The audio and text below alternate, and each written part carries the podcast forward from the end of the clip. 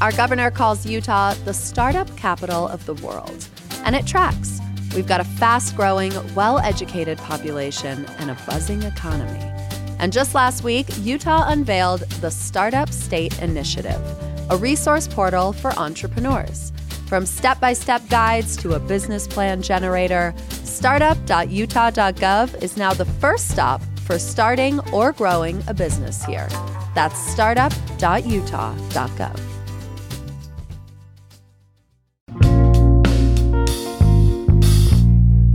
Here's what Salt Lake's talking about. The final steel beam has just been laid at the Astra Tower in downtown Salt Lake City. This bad boy looks nothing like the Carl's Jr. that once held its place. The tallest addition to the Salt Lake skyline and its two floors of penthouses won't be buzzing until the end of 2024. But folks in the real estate biz are watching it closely because what it's already doing is shifting the vibe downtown. It's Monday, October 16th. I'm Ali Vallarta, and this is CityCast Salt Lake.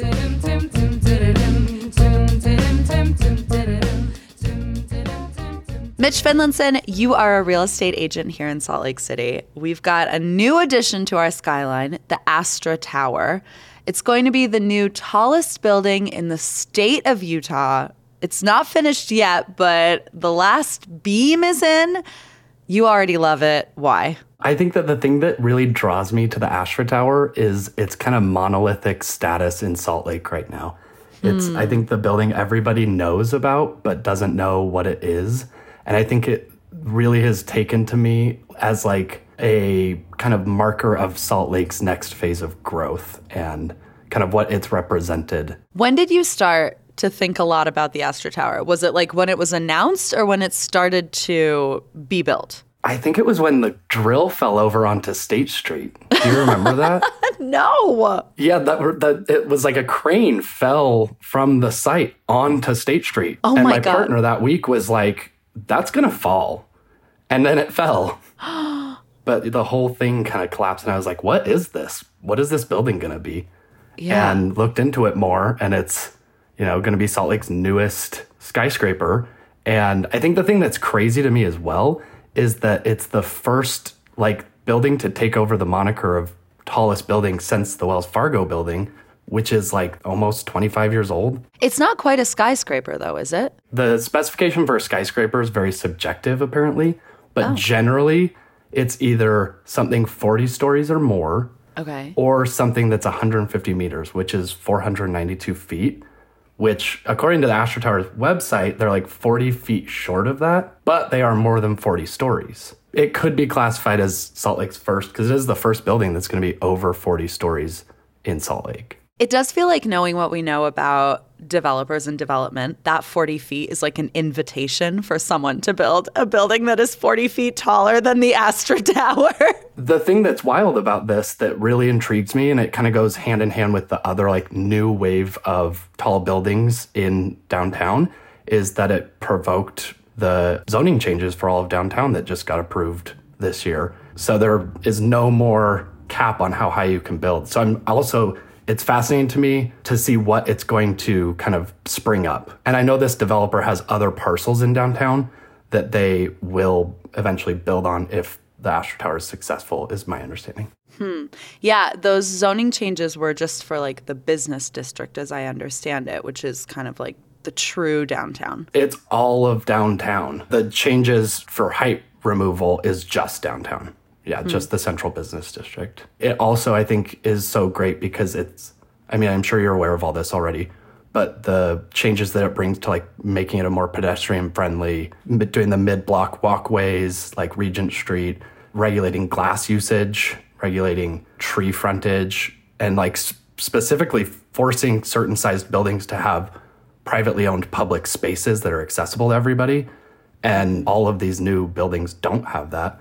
So it'll I think it's cool that this these kind of developments were the things that provoked the looking change head on, I guess, and making it work better for us in the future. I love that idea of privately owned public space. It's something that I think when you look at the growth of cities and think about urban development, like privately owned public spaces are so key to making a downtown feel pedestrian. Like there are Yeah. those nooks, like they are privately owned public spaces are like where you hang out, right? It's like the the like um, flower boxes in front of a high rise where people will like sit and have a cigarette or like read something or Gallivan kill a few minutes. Gallivan, yeah. Yeah. Yeah. Like all of those little park areas that you don't really get in dense urban downtown areas. Well, you mentioned that this thing beats out the Wells Fargo building. We have fabulous mountain views here. I mean, I will say, like, on the other side of this kind of pro density argument are the people of Instagram who are worried that a skyline will disrupt the mountain view that makes our city so iconic. How do you think about that? I think that the way that this the valley is situated and the way that downtown is situated within it, that it's far enough removed from the bench areas, like the avenues that would have a view corridor of the mountains, that it doesn't really detract from everything or block anything. I think it enhances it in a kind of urbany fun way. The other thing that's been really cool is like me and my friends will go to Memory Grove or to play pickleball up at 11th. And you get this like kind of downtown rising view that is changing and becoming more more specific, I guess, and higher in a way that I think adds to it because you can still see the Oquirrhs from everywhere. If you're at the at the Capitol hillside, you still get all of the valley. Like the the valley's so vast and large I think you still get a lot of those views and in some cases can enhance it. And I also love when I'm driving in from the north or the south and you get the sunset views kind of reflecting a really great glow on downtown. It's really nice. I think it enhances everything ultimately. Well, the most recent enormous building that I can think of in Salt Lake's downtown is that glass office building next to Harmon The like City Creek. one, Yeah. 95 state, yeah. Which, like, I was obsessed with that for a while because, first of all, they put shades down to cover those monitors in there that are showing like landscapes. But before they put the shades down, when it was just the giant screens on that intersection, I was like, these are going to cause an accident. Because I found Yeah. myself like looking up to be like, oh, look, the buffalo, or ah! and you're like, but before that, we had 111 Main, which is kind of the Goldman Sachs glass building next to the Eccles Yep. Theater. Both of these were developed by the real estate arm of the Church of Jesus Christ of Latter day Saints. But the Astra is not. It's built by a Boston based investment firm. What do you think that means that the new standout on our skyline is not a church property? This has been my other kind of proselytizing point about the Astra Tower to like anybody that will listen mm-hmm. is that it's such a marker of non in state, non church development. And it to me is a signal that, you know, we're ready for a kind of more elevated class of developers and builders that uh, as much as those other buildings are gorgeous, you know, they're designed for a function that suits the church. And this is something that is outside imaginations and kind of goals that our culture doesn't have yet, I feel like. And just to that point, a lot of the church buildings are office buildings, not residential. This really is the first residential high rise since American Towers that isn't church owned. I mean, this thing is truly a luxury apartment complex. Like we often think of market rate as luxury here because Yeah. some of these like Luxury's market been rate overused. Yeah, these like market rate it's the new organic is Yeah, luxury honestly. apartments. But this building is truly swanky. Like it has a sauna, a cold plunge, there's a pet spa, a yoga studio. We don't even know how much these units will cost. We meaning me, you as a realtor, if you know, please share. I don't think any any rate numbers have been announced, but Okay. it's like clear this is going to be like the pinnacle of Salt Lake City rental prices. Yeah, who is this for? That's so interesting. I feel like it's for people immigrating into Utah Mm-hmm. and the ultra wealthy that are already here. I'm thinking like jazz players that live at the hardware or that live in ah! like Salt Lake's current highest end rental are now going to move into projects like the Astra Tower. And then people that are coming from out of state who, you know, to anybody that's been in Utah for a while, it's going to be such sticker shock. Like some of the the newer developments that are coming online, there are one bedrooms that are, you know, $3,000 a month in like the Post district.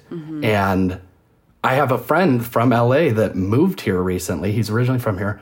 And he's like, Oh, I'm moving into the post district. And I'm like, How can you afford that? It's like, that's not worth There's better options for you. He's like, Oh, I love it. It's so cheap. Because mm-hmm. coming from LA, it is cheap. And so mm-hmm. I think that when you compare like ultra high end in a bigger market to Salt Lake, I think those kind of people are going to come here and be like, oh, look at all this stuff I get downtown, the highest view rooftop in the city. And it's, you know, relatively what I'm used to price wise. So I think it'll be people like that. I also wonder about like empty nesters who are Yeah. living in wealthy neighborhoods now. Like if you're in the upper avenues and your kids have graduated and you're a single couple and you kind of like the prox you'd like to be more proximal downtown, you can walk to a restaurant instead of having to drive. You're sick of shoveling snow. Like you've got an aging dog. I'm re- like Totally. you could sell in these like benchy neighborhoods where probably when you bought they weren't as swanky and move into a place like the Astra Tower and retire in luxury. Yeah.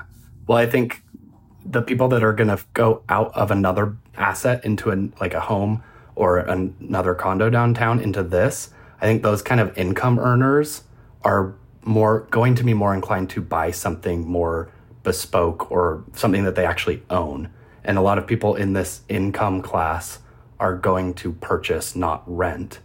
And that's also, I think, supporting why I think it'll be people coming from out of town because I think it will be people who are either like conditioned to not want to purchase, which isn't really Utah's ethos. We love home buying here and it's so incentivized, or people that are here getting the lay of the land and then they jump into an actual ownership opportunity. And it is a bummer, I think, as well, that there isn't more ownership opportunity downtown because I think that's like really desired and wanted right now. One of the things that I feel like I hear people say when talking about luxury urban condo development because I grew up in a tourist town. Our downtown is also growing up in that way. Is that they sit half empty. That's the to- for those of us on the street walking by. That's the talking point. Is like I bet half that building is empty because it's someone's second home.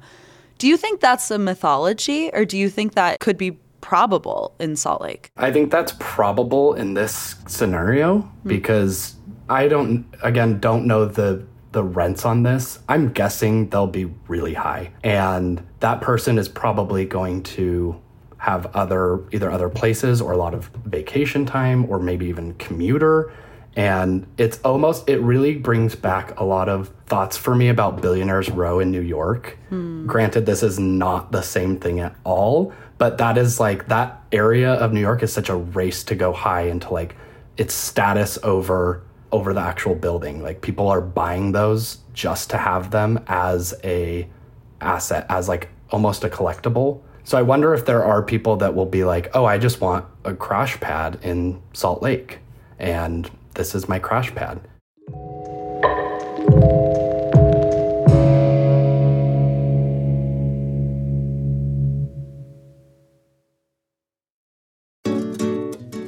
Mother's Day is on the horizon, and the good news is that you can find everything you need at Harmon's.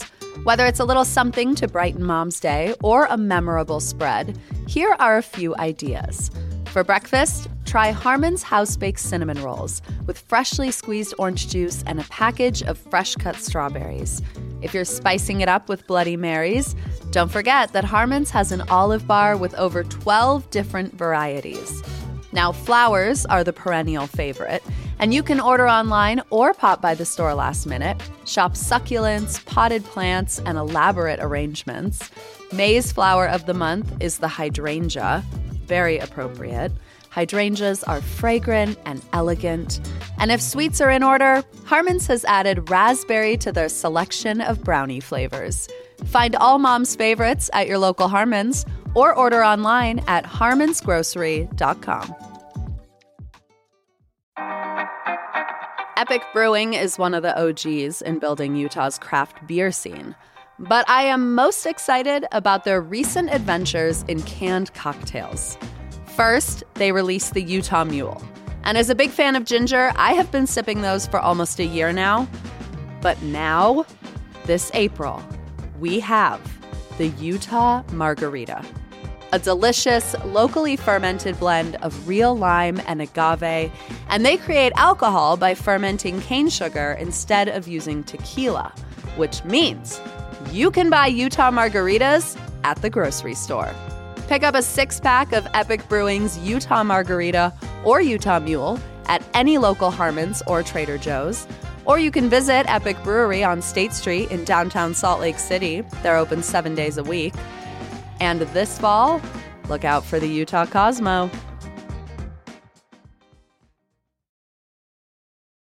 It's interesting to think about how many people this building alone will bring to residential downtown. Because, like, my understanding is currently the number of people who reside in true downtown is around 5,000. 350 units, let's assume there's two people in each unit. Like, that almost adds a seventh of downtown's current population, right in one building. Yeah, it's almost the equivalent of another another set of American towers in volume. And just to put it in perspective, the apartments you see on 4th South are called a 5 over 1, which are the buildings that everyone's come to know that are ubiquitous with Salt Lake, which is the six story apartment buildings on 4th South. Yep. So the biggest one on 4th South is the Encore, I believe and it's I think it's like 189 units. So this is you know nearly double that in the same kind of footprint essentially.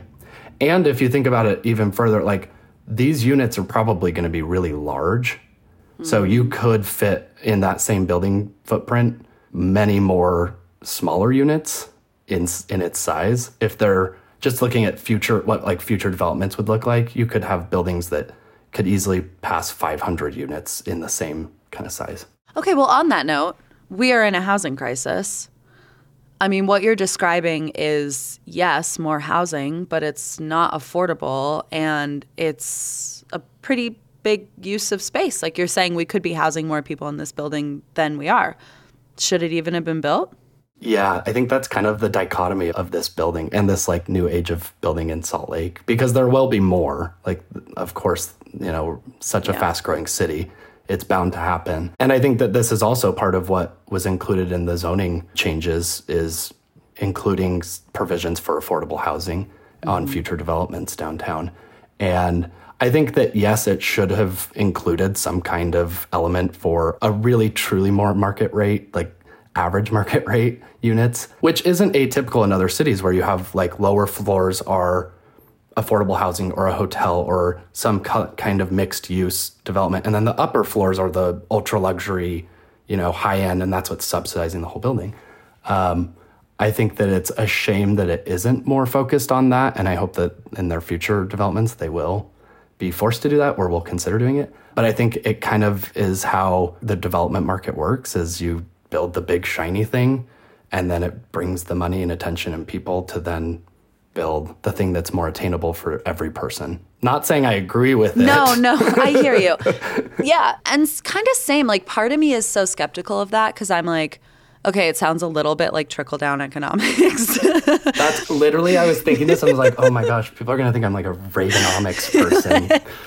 it sounds I'm a little not. like trickle down.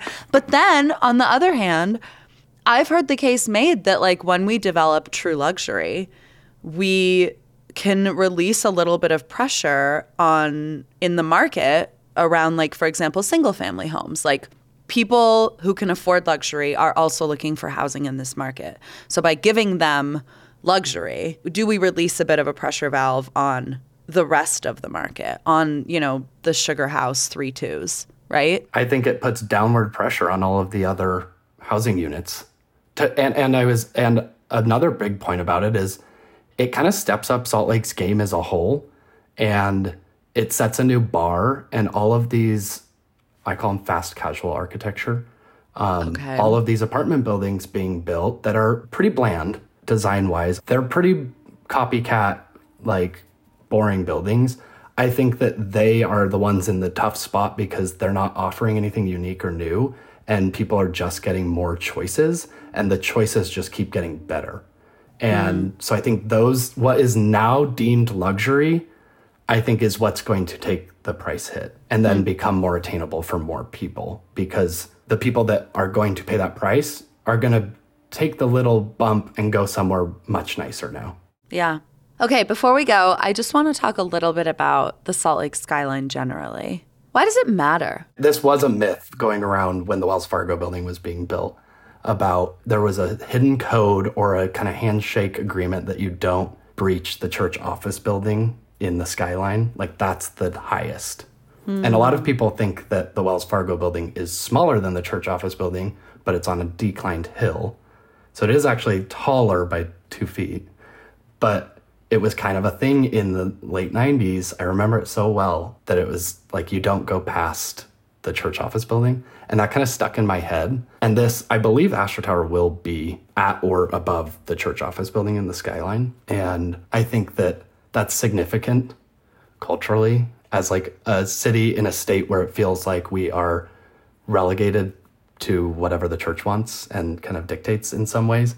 I think it's yeah. a positive sign to have something that is almost like a beacon of hope mm-hmm. that there's change on on the front. But also I think that love it or hate it, it's I think it's significant because it's a, a sign of our densification and like the growing skyline, whether you like it or not, is a sign that we're doing things that I think are smarter development downtown. Like those kind of buildings belong downtown. And I think that it's important to keep the skyline where the skyline belongs, which is right there. Well, something I've been thinking about lately with the Astra Tower going up is how much does our real skyline have to change before we start to change our pop culture skyline? So, like, here's an example. Mm. Lead producer Emily Means has a tattoo of the Salt Lake City skyline on her arm, on her forearm. And I'm like, I think you have to go get the Astra Tower added. like when do we have to update the coffee mugs that are being sold at the airport? Like how much change to our skyline is enough that we have to kind of like change our skyline cartoons? I think give it a couple more years because you're going to be making a lot of revisions. Okay. Emily, don't change your tattoo just yet. Give it a couple years. Okay. My understanding is there's a lot more of these coming. Yeah. There'll always be a bigger thing. I really do think this will bring in more developers, more outside money the fact that it isn't just a Utah guy building a big building with all of his buds. It's like somebody from outside of our state was like, this needs more. And I think it's almost like a, a trial run of can Salt Lake handle something like this? Like, is this even something Salt Lake can pay for? Like, will the residents actually show up? And if it does, I think it'll show people like, oh, Salt Lake's becoming a quote unquote world class city that is able to handle the people that, that come from a lot of different demographics, I guess. Mitch Finlinson, local realtor. Thank you so much. Thank you, Ali.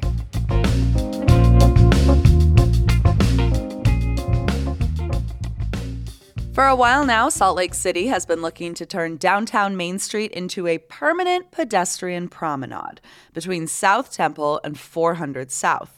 In essence, a permanent version of the summer and fall open streets concept that took off after the pandemic as a way of revitalizing some of those businesses.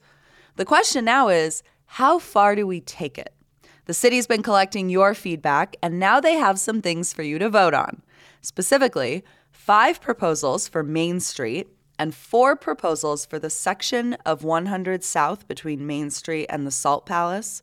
The renderings range from pedestrian only to cars sometimes to cars always, change nothing. Vote for your favorite by taking the survey at mainslc.com. I also linked it in the show notes for you. The thing I'm happy to see in almost all of these proposals is trees. Lots of green space. That is all for us today here on CityCast Salt Lake. Thank you for listening. We will be back tomorrow morning with more from around this city. Bye.